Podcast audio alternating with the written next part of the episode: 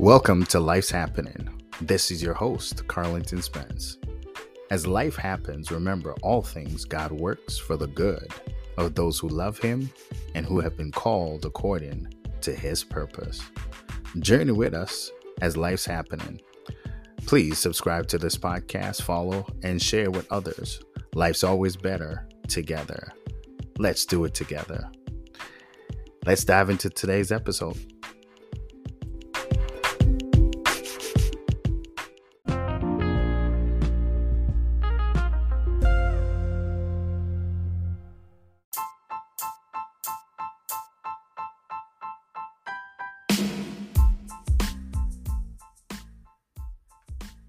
Welcome back to Life's Happening with your host, Carlington Spence.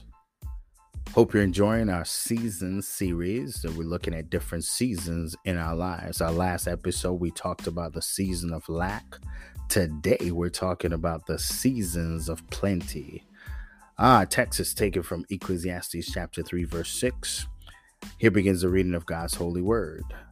A time to get and a time to lose. So far, the scriptures. As long as the earth endures, seed time and harvest, cold and heat, summer and winter, day and night will never cease. Genesis 8:22 declares, God's word lasts forever, and whatever God says shall surely come to pass.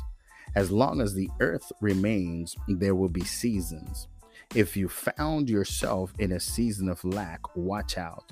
Your next season must be the season of plenty. Somebody should shout right there. If you're going through a season of lack, you should be shouting because the next season is a season of plenty.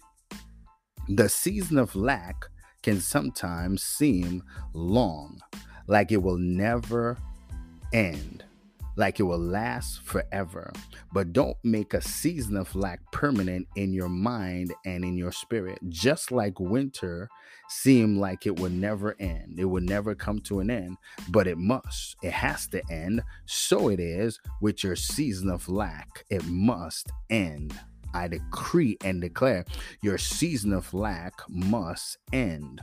You'll never come out of the season of winter and then enter into another season of winter. that would be crazy, right? Coming out of winter to go into winter. That never happens because that's not by design. God designed seasons to transition from one season to the next, it doesn't repeat seasons. So there's not going to be winter and then you go into another winter. That's not how it works. God sets the seasons in motion that after winter comes spring, then summer, then fall, and back to winter. Yeah, I like that.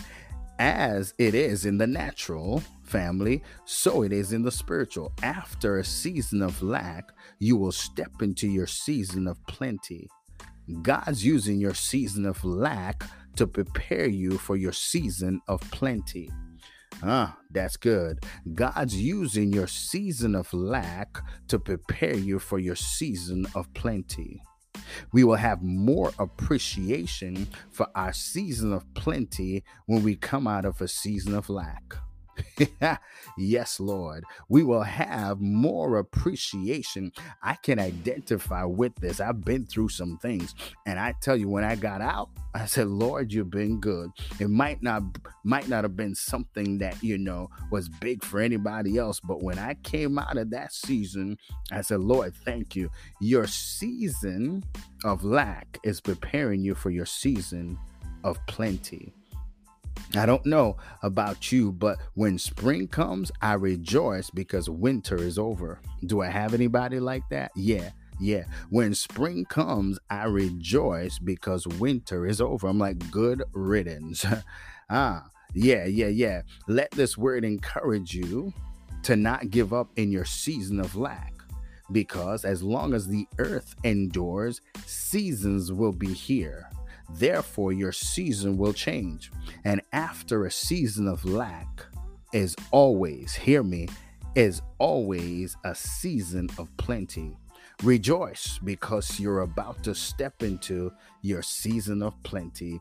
If I were you, I'd begin to shout because I sense that. I feel that thing down in my spirit. Ah, yeah, yeah, yeah. Rejoice because you're about to step into your season of plenty. If you've been enduring lack, if you've been going through your winter season, spring is around the corner. As it is in the natural, so it is in the spiritual. If you've been going through a season of lack, I speak into your life uh, that your season of plenty is around the corner. Rejoice. Your season of plenty, it can't be from lack to lack. No, God is not like that. He loves us too much. He takes us through lack to prepare us for plenty.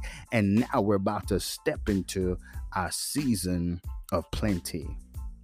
Let us pray about that today. Ah, hallelujah. Thank you, Lord. Lord, thank you for all that you've brought me through. Thank you for your faithfulness.